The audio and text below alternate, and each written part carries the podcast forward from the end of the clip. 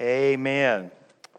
If you have your Bibles tonight and you would, find with me Matthew chapter 10. We started uh, that chapter last week, and, um, and uh, what a, a blessing. Um, you know, uh, the um, young man standing to my left in the choir tonight, and I won't embarrass him or anything like that, but he was recently saved at Vacation Bible School.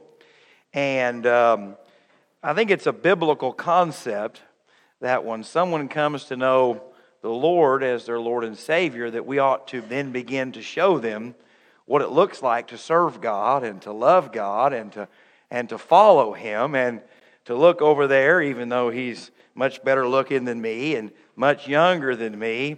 It's a picture of what the church should look like. The church shouldn't just be a bunch of gray headed old people. It shouldn't just be a bunch of young kids. It ought to be multi what? Generational. And so you've seen middle aged people, you've seen those who have been blessed with more life than others, you've seen younger children, and, and that's the way it's supposed to be. But sometimes it just means that you've got to be willing to step out of your comfort zone and show the next generation what it looks like. And so I want to thank you, as always, church, for being here tonight, and, and always look forward to Sunday night services and what the Lord does. And last week we started looking at how Jesus' ministry, he had t- taken from doing the miracles and doing the work to sending out his disciples in chapter 10. And if you remember anything from chapter 10, there was one statement in there that was very, very important. And we're going to look at that again tonight. Because just like we talked about this morning, when the themes of the scripture are intertwined and you are in different places, it is probably because the Lord knows that we are thick headed and it takes a lot of repeating for it to sink in. And so I want to pray tonight and I want us to just jump right in because we looked last week at how he calls the 12 apostles together, he sends them out, and he tells them that as you go, you will be persecuted. You will be drugged before uh, royalty, you'll be drugged before the courts, and you need to know that I'll be with you. And so I want to just get ready and let's pray and jump right in. Father, we thank you so much for your word. And Lord, as we looked last week about how it's time for your people to boldly proclaim your word. Lord, the good news of Jesus Christ and his death, burial, and resurrection. But Lord, also how, Lord, it's time for us to be faithful to the mission you have given us. And so, Father, I pray that you would help us to be bold. I pray, Lord, that you would help us to be willing to stand upon your word no matter the cost. And, Lord, that you would do great and mighty things for your glory and your glory alone. And I ask it in Jesus' name. Amen.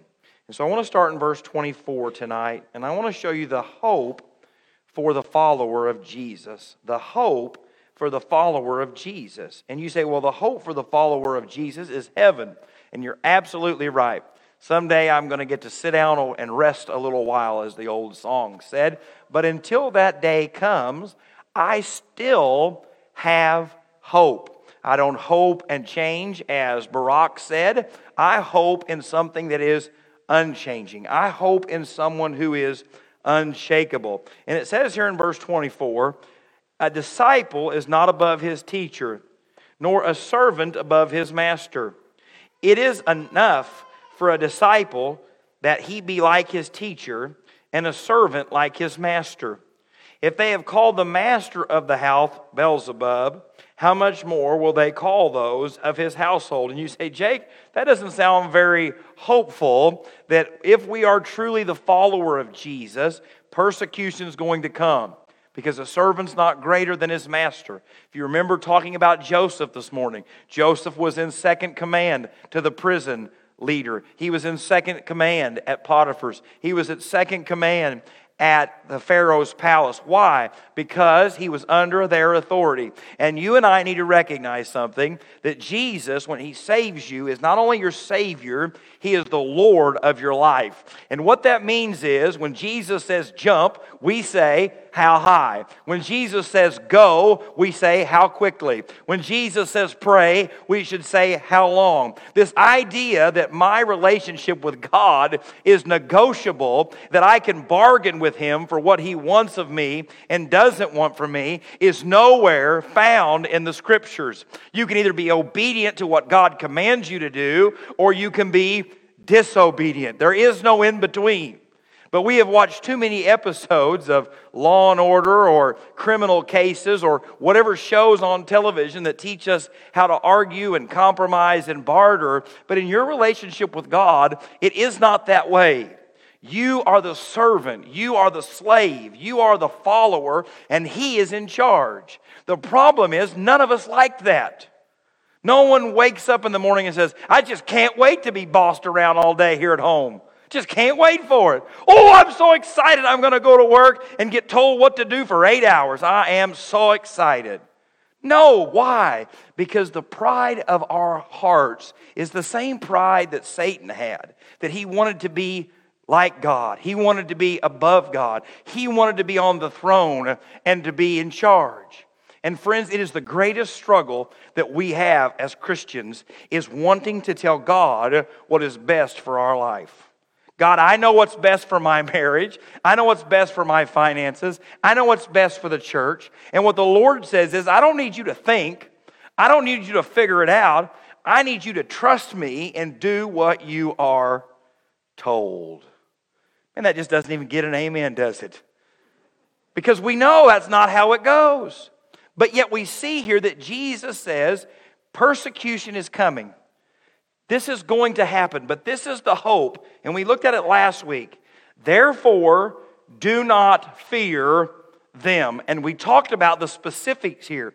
He is telling you as a Christian not to fear that atheist infidel that you work with that threatens to sue you every time you pray at dinner.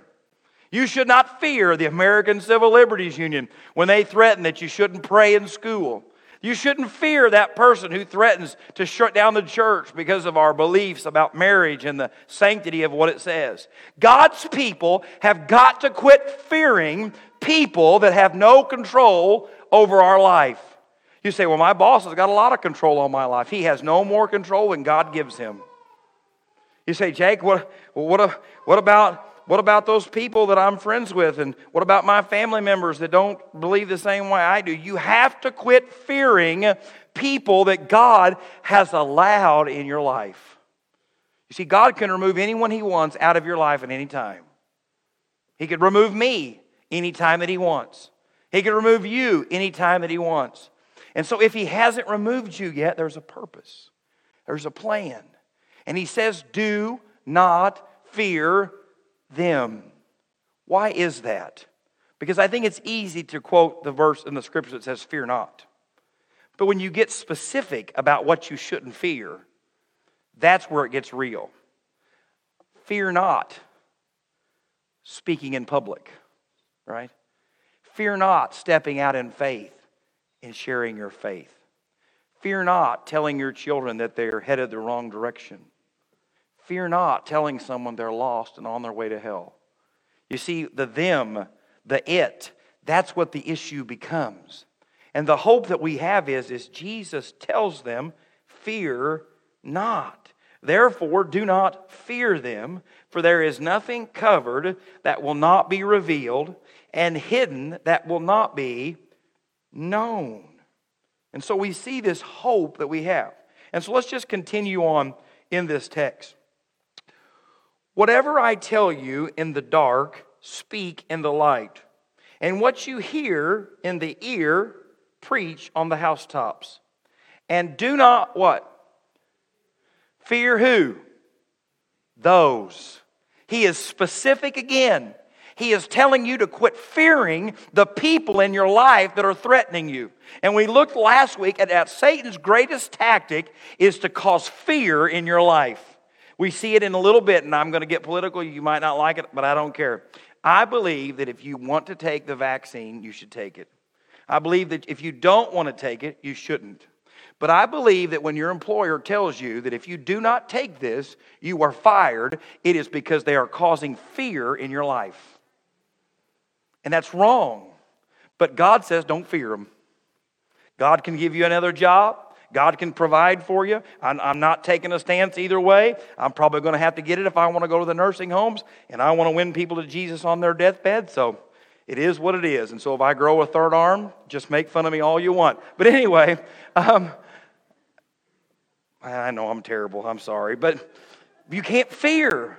You can't fear people that persecute you for your religious beliefs. You can't fear people who persecute you for your decision to homeschool or public school or stay at home mom or work. The world tries to convince you that what you have done is wrong, that what you have done is a mistake. And friends, if you believe that God's word doesn't condemn it or that God's word hasn't specifically said to it, you have to be willing to follow the leadership of the Holy Spirit in your life. And he says, don't fear those who what? Who have the power to kill the body, but cannot kill the soul. But rather fear him who is able to destroy both soul and body in hell. Are not two sparrows sold for a copper coin? And not one of them falls to the ground apart from your Father's will? But the very hairs on your head are all numbered. Do not fear, therefore, you are more value than many sparrows. Now, this is usually where I would make a joke that some of you don't have as many numbered hairs as the other, but I'm in too big of a hurry tonight to do that. So, but God is trying to get specific here. He is trying to tell you don't fear people who can just mess with your flesh. Don't fear people who can just harm this outer temple. But you should be concerned and respect and want to please the one who can either send you to heaven or to hell. See, it's what he says here. The soul is going to live somewhere forever. And the Bible teaches us that when you die, you don't cease to exist.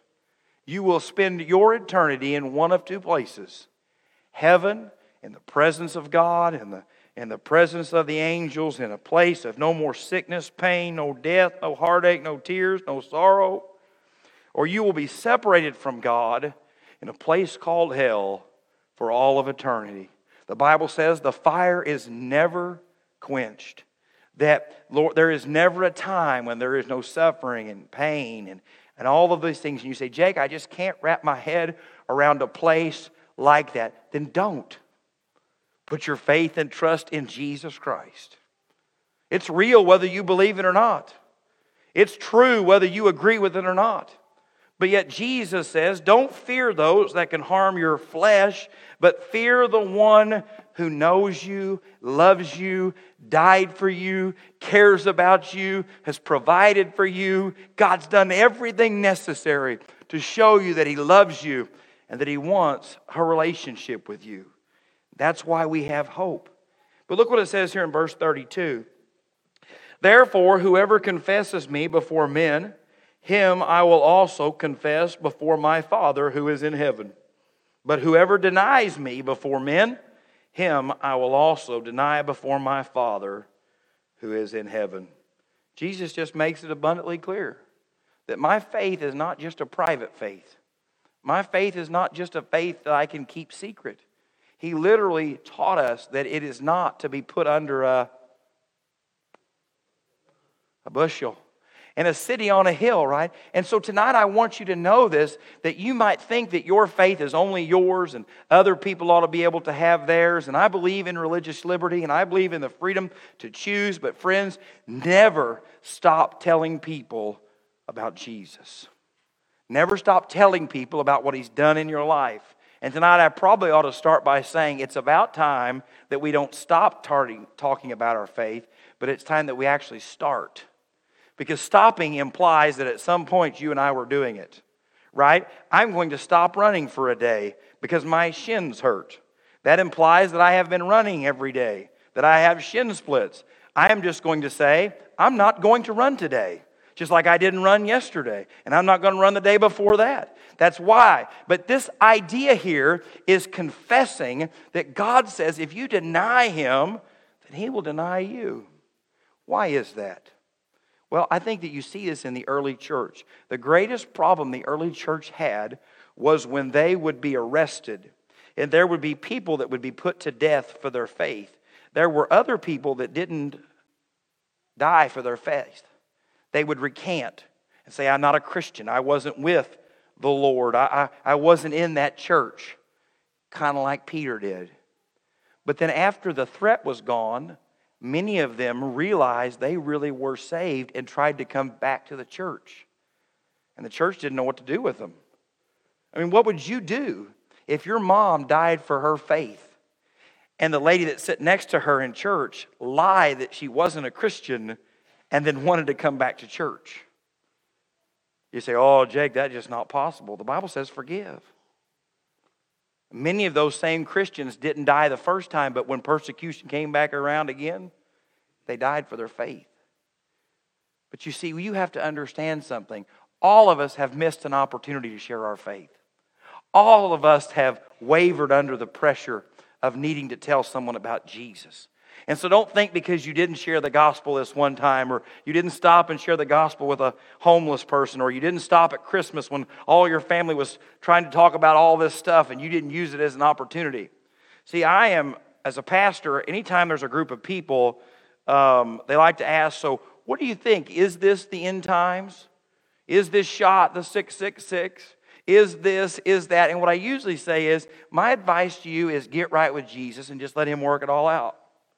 And people are like, well, what do you think about the election? What I always tell you is get right with Jesus and let the Lord work it all out. And that is a really annoying thing when people really don't want to talk about Jesus, but they know that it makes me very angry, and I'll probably say something like, Yeah, I'd go up there and thump every one of them on the top of the head. That's what they want me to say. And I've been guilty of saying it. And so don't think here that just because you haven't confessed this time here or that, but it is a public, bold proclamation that yes, I belong to Jesus. Jesus is the Lord and Savior of my life. Jesus is the one who saved me from my sins. Jesus is the one who my hope and trust is built upon. And so we see there the hope for the follower of Jesus. Now I want to show you the focus of the follower of Jesus. Look what it starts in verse 34 and says, Do not think that I came to bring peace on earth. I did not come to bring peace, but a sword. For I have come to set a man against his father, a daughter against her mother, a daughter in law against her mother in law, and a man's enemies will be those of his own household. He who loves father or mother more than me is not worthy of me, and he who loves son or daughter more than me is not worthy of me. And he who does not take his cross and follow after me is not worthy of me. He who finds his life will lose it, and he who loses his life for my sake will find it. Now, this is not suggesting that you ought to take up a stick and beat your mother in law. Even though some of you have maybe thought about it, that's not what it's saying here, okay? There is not a time that some of you haven't thought about that, all right? That's not what he's talking about here. He's not even talking about that you should seek out division. You shouldn't go to your family reunion and say, I'm just going to launch this grenade right in the middle of everybody and see how it plays off. That's not what he's talking about, because if you're honest tonight, you probably got a family member like that, right? Doesn't matter what the conversation is, they know exactly what to say to stir the pot, and everybody leaves Thanksgiving mad right? Everybody leaves Christmas hating somebody else. That's not what he's talking about here. He is saying that your love for Jesus has to be the most important thing in your life. You have to love Jesus more than your wife. You have to love Jesus more than your husband. You have to love Jesus more than your children. You have to love Jesus more than your grandchildren. You have to love Jesus more than your neighbor. And you have to trust that I'm going to love him no matter what it costs. Because, friends, there will be people in your very own household that will not want to talk about Jesus. There will be people in your very own family that will not want anything to do with you because of your love for Jesus. And what Jesus says here is, I have come that when you make that decision, when you live totally focused for me, that people have to make a choice. You see, the greatest problem I see in my walk with God is, is this there are many people that hate God, that hate Jesus, and I don't make them uncomfortable at all. Now, I know you wouldn't attest to that in your own life, but I can sit up in the restaurant, listen to them talk, listen to them go on, listen to all the junk that they say, and sit there and just keep my mouth shut. From time to time, someone will say, What do you think, preacher? I don't have any thoughts. And most of the time, that's really good advice. But there are times when I say, Well, I, you know, I don't have an opinion. I'm going to keep eating my bacon and sausage, right? But yet I know that God would want me to say, Well, it doesn't matter what your background is, or it doesn't matter what this is. It's about what God says and what the gospel says that you must be born again. I'm guilty of it. I'm guilty of wanting peace many times when God wants someone to have to make a choice. You see, as a Christian, God wants to use you to spread the gospel. The people that come into contact with you should know that you love Jesus. They ought to know that you want them to know and love Jesus. And what it says here in verse 38 is not only what it should look like, it says here in verse 38 and he who does not take his cross and follow after me is not worthy of me. He who finds his life will lose it, and he who loses his life for my sake will find it. And I want to read you what this I want to read you what this one commentary says. Many times in this verse, cross does not refer to evangelism. Instead, Jesus refers here to the death march that leads to crucifixion. The point is that disciples must be prepared to die literally and figuratively as martyrs for Christ. You see, friends, I ask that question tonight as Americans that we think it is just absurd. We think there is no way that someone is going to go door to door in this country and ask you if you're a Christian and drag you out of your home and take your life. Friends, it's the same thing that they thought couldn't happen in Nazi Germany. And friends, if it was a hatred for a race of people could cause that much death and destruction, how much death and destruction do you think that Satan could cause when it's directed at believers? You see, Satan knows that he can't take you from the palm of God's hand. Satan knows who is secure and can't be stolen. But what Satan can do is cause those around you to have such fear and such confusion and such doubt and such heartache to choose to reject Jesus. And so we see that here that he says, He who finds his life will lose it. And the third and final part there here is this the blessings that come to those who join the work. We've looked at the hope for the follower of Jesus. We've looked at the focus of what a follower of Jesus should be, but the blessings of those who join the work. Look what it says here in verse 40. He who receives you receives me, and he who receives me receives him who sent me. He who receives a prophet in the name of the prophet shall receive a prophet's reward. And he who receives a righteous man in the name of a righteous man shall receive a righteous man's reward. And whoever gives one of these little ones only a cup of water in the name of a disciple, assuredly I say to you, he shall by no means lose his reward. Now, many times we look in our Christian faith that, well, the preacher, he's going to get all the rewards in heaven because he was up there in front of everybody. And other people would say, well, that Christian in Africa who laid down his life, he's going to get the most rewards in heaven. Or someone else might say, well, they were such a good Christian their whole life, they're, they're going to get all the rewards in heaven. But yet, Jesus tells us in a parable that whether you start working in the morning, or whether you start working in the noontime, whether you start working in the evening, or whether you go to work at the very end of the day, which he is referring to being called into salvation, not working your way to heaven, that salvation is your reward. Friends, salvation is by grace through faith, not of works. It's a gift that God gives you, and friends, heaven is going to be greater than we could ever compare. But I also believe that Bible teaches that after you were saved, you were created to do good works, and those works have rewards. I believe that we will lay those rewards at the feet of Jesus because he is the one that does them. But what it says here is even if you're the one that takes in the persecuted disciple, even you're the one that joins in the work of spreading the gospel, standing with those that are being persecuted, there will be a heavenly reward. I think about it many times in the setting that we're talking about, about Christians praying for other Christians around the world, about Christians who go overseas and help those um, on mission trips that are in struggling countries where the government hates them and building goodwill. But I also think about it in the sense of not everyone is called to go. You might never be called to go to Africa, but God's given you a whole lot of money, and you ought to be writing checks to send people to Africa. You say, Jake, I can't believe you just talked about money. Get over it. Some of you's got a lot of it. Time to use it for God's glory. Some of you say, Jake, I can't go and I don't have lots of money, but you can pray. You can be praying daily for those missionaries as they go, the trip that they're on.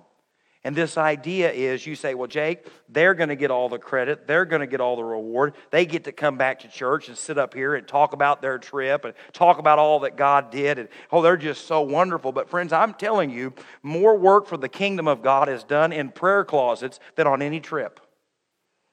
More work is done in the prayer closet than any sermon that is preached. And, friends, I am telling you, you have to be okay with whether God has you giving the water or dying for your faith.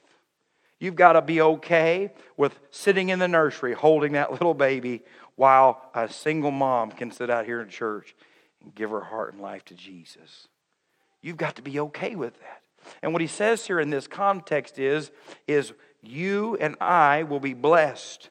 We will receive a prophet's reward, a righteous man's reward uh, by doing the kindness, by opening up to those who are being persecuted.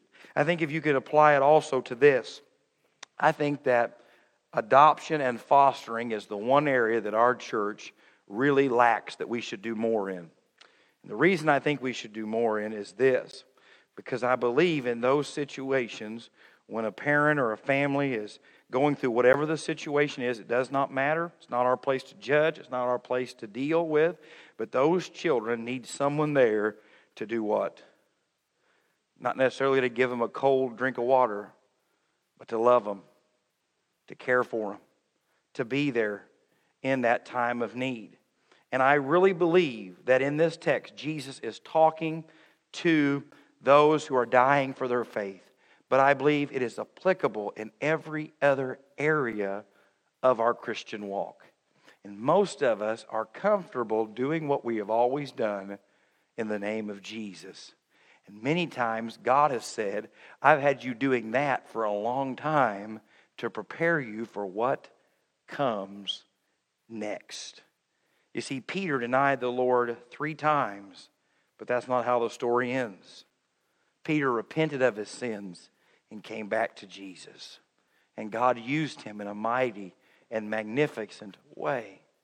And so tonight, whether you are like Saul, who you have been running fervently after your religion, but you are realizing that you've missed the relationship, God can use you. Whether you're like the Apostle Peter and, and you have turned your back on God, God's waiting to restore and use you. And so tonight, the great question is do you really have hope that no matter what God calls you to do, He'll provide? Do you really have your focus on Him, or is it on the things of this world? And third, you have to believe that God blesses those who join in the work. I uh, had an old pastor friend, and um, uh, Brother Carl used to tell me, he said, Jake, when things aren't going well at church, give more money to missions. I always said, well, that doesn't make a lot of sense, right? Things aren't going well, you ought to be more focused on where you're at. But there's something about joining God in what He's doing just being faithful to join what God is doing. I believe that's why churches who, I, I just believe that churches are conduits. They should spend the money that God gives them. I don't believe you should be frivolous. I know I just talked about filling up the baptistry every week, and so I'm going crazy wild up here right now. But I believe it's our job to take the money that God gives us and to use it for His glory. I can't tell you how many times people will say, How many millionaires go to 10 mile? And I'm like, Well, I don't know, probably not a lot, but there's probably a few stuck out there in the crowd. Well, how in the world do you build wheelchair ramps for people? How in the world do you put a roof on people's house? I'm like, I know lumber is crazy expensive right now, but we're not talking like $700,000 for a porter potty. I'm talking, we're, you know, uh, it's a sacrifice, but I believe that every time we've given, every time we've given, God has honored it. I had never been in a church in my entire life that didn't, and I'm not knocking any other churches, but I'm going to say it anyway. I've never been in a church until I came here where you didn't see spaghetti suppers for missions, car washes for the youth group. Got here and I never seen anything about it. I asked somebody one time, and I can't remember, it might have been, I can't remember it was Larry or who. I said, How do you how do you support your mission trips? The church just gives and they go. what? It's this concept that if God sends you on a mission, that God's people have what is necessary to provide for it. If you remember, if you were here when we built the gymnasium, we raised all the money before we built. And if you remember, I'll never forget walking out there in that lobby, and there's this great big whiteboard, and uh, someone had taken pictures of all the kids. You remember that? And you'd go out there, and every, was it $1,000 or $10,000? Or someone help me here, I'm having a senior moment. Well, you're all seniors too, apparently. But, and there would be a picture on each line, right? And then that, that, that line would fill up, and there'd be another picture. And I think the title said Building for the Next Generation, if I'm not mistaken. And I don't know if you know this or not, but if you'd have went out there in that building last week, you'd have seen most of those kids 10 years ago were little bitty kids on that picture. Them 16 year old kids were five and six year old kids in Glory Gang back then but yet they are reaping the harvest because God's people said, We're going to join in the work that God is doing. Think about all the people that have been saved right here in this building. And all of you who remember when you voted to build it, right? And gave sacrificially to pay for it. And you realize that this building would probably outlive pretty much all of us. But all the work that God has been able to accomplish through your willingness to join Him in what He's doing. I'm not a big Ray Boltz fan, but he sang a song, Thank You for Giving to the Lord. One of my favorite songs, and I heard it when they were singing it about Billy Graham. Can you imagine the millions of people as they stroll up to him in heaven and say, Thank you for doing what God asked you to do? Because the Spirit of God used your sermon to convict me of my sin. Think of all the children that, that you will help through the Baptist Children's Home or the Sanctity of Human Life through Grace Haven by joining God in what He's doing. And I believe this with all my heart, and, and I believed it before I sang in the choir tonight, and just looking around in the choir tonight and looking out among this place, I really believe that God has not said, I've used you for 200 years, but I think I'm going to move on. I really do believe that God's greatest use of you, God's people, is what comes tomorrow. The question is do you want to be a part of it? Are you willing to pay the cost to do what God has asked you to do, to be a part of the work that He is doing? And so tonight, that starts, though, with knowing Him. And so tonight, if you're here and you have never put your faith and trust in Jesus Christ as the Lord and Savior of your life, this stuff about sacrificing and giving and dying for your faith is probably a foreign concept. But tonight, if the Spirit of God is convicting you that you're lost, that you need a Savior, God will save you tonight. You say, Jake, I, don't want to come in front of all these people. You come anyway. God is ready to save and to forgive you. Maybe you're here tonight and you're saying, Jake, I, I've not been very faithful to the God. I've not loved him like I was supposed to. I've not been sold out. But tonight I'm ready. I'm ready. I know I'm saved and I'm ready to, I'm ready to just give him my heart and life totally tonight. Or maybe you're here tonight and you've been on cruise control. You know, I've been doing stuff at this church since 1902. I can kick back and relax. And God said, Oh, no, I'm ready to put you back in the nursery. Whoa! Or I'm ready to send you on a mission trip. I don't know what the world record for the oldest person to go on a mission trip is, and we probably don't have anybody that would fit in that category, but I'd love to have that in the world's Guinness Book of Records. God might call you to do great. And God might be calling you tonight, sir, to pastor, to preach the Word of God. God might be calling you, young lady, to go to the mission field, to, to stay at home and be that Christian mom. Whatever it is, I have no idea. But if you think that God is done using you, you would be across the street. Just because it seems sometimes as exciting here as it does over there, it's not how God intended for it to be. If you are still breathing, God has a purpose and a plan for your life. Pray with me tonight as you stand. Father, we thank you so very, very much for your church, for your word, and for your people. Lord, I ask forgiveness tonight if I've said anything or crossed any line that I should not have said. But Lord, I pray that you would take the preaching of your word tonight, Lord, and I pray for that person that's struggling here tonight, Lord, with whether or not they're saved, Lord, or if they're here tonight and know that they're not, that tonight would be that night, Lord. This church will rejoice with them, Lord. We will celebrate with them, Lord, because the Bible says that all of the angels in heaven rejoice when one sinner is saved. Father, I pray for that lukewarm believer, Lord, that's just been going through the motions, that tonight would be the night that they would say, I'm going to serve Jesus with everything I've got as long as He gives me.